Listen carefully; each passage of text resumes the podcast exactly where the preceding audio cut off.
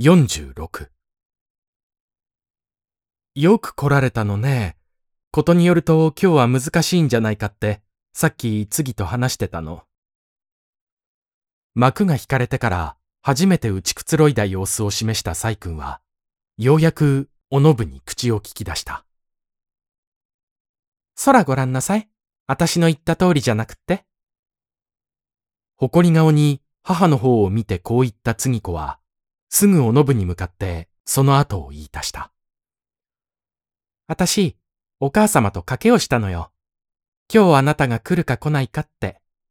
お母様はことによると来ないだろうっておっしゃるから、私、きっといらっしゃるに違いないって受け合ったの。そう。またおみくじを引いて。次子は、長さ二寸五分、幅六分ぐらいの小さなみくじ箱の所有者であった。黒塗りの上へ、天書の金文字で、みくじと書いたその箱の中には、象牙を平たく削った成功の番号札が数通り100本収められていた。彼女はよく、ちょっと見てあげましょうか、と言いながら、雇用仕入れを取り扱うような手つきで、短冊型の薄い象牙札を振り出しては、箱の大きさと釣り合うようにできた文句入りの折り手本を繰り広げてみた。そうして、そこに書いてあるハエの頭ほどな細かい字を読むために、これも付属品として初めから添えてある小さな虫眼鏡を羽二重の裏をつけたサラサの袋から取り出して、もったいらしくその上へかざしたりした。おのぶが津田と浅草へ遊びに行った時、おもちゃとしては高すぎる4円近くの代価を払って中店から買って帰った精巧なこの贈り物は、来年21になる次子にとって、乙女の空想に神秘の色を遊戯的につけてくれる無邪気な装飾品であった。彼女は時として、膣入りのままそれを机の上から取って、帯の間に挟んで外出することさえあった。今日も持ってきたの？おのぶは、からかい半分彼女に聞いてみたくなった。彼女は苦笑しながら首を振った。母がそばから彼女に代わって返事をするごとくに言った。今日の予言はおみくじじゃないのよ。おみくじよりもっと偉い予言なの。そう。おのぶは後が聞きたそうにして親子を見比べた。次はね、と母が言いかけたのを娘はすぐ追っかぶせるように止めた。よしてちょうだいよお母様。そんなことここで言っちゃ悪いわよ。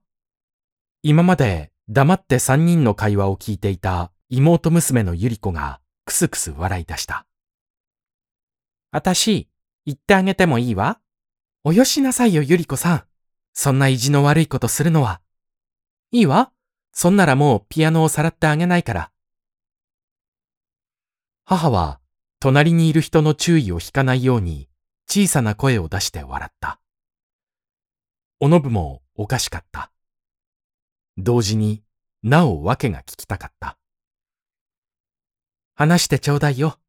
お姉様に怒られたって構わないじゃないの。私がついてるから大丈夫よ。ゆり子はわざと顎を前へ突き出すようにして姉を見た。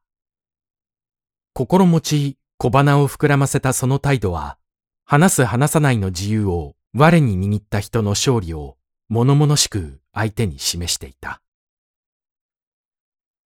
いいわ、ゆり子さん。どうでも勝手になさい。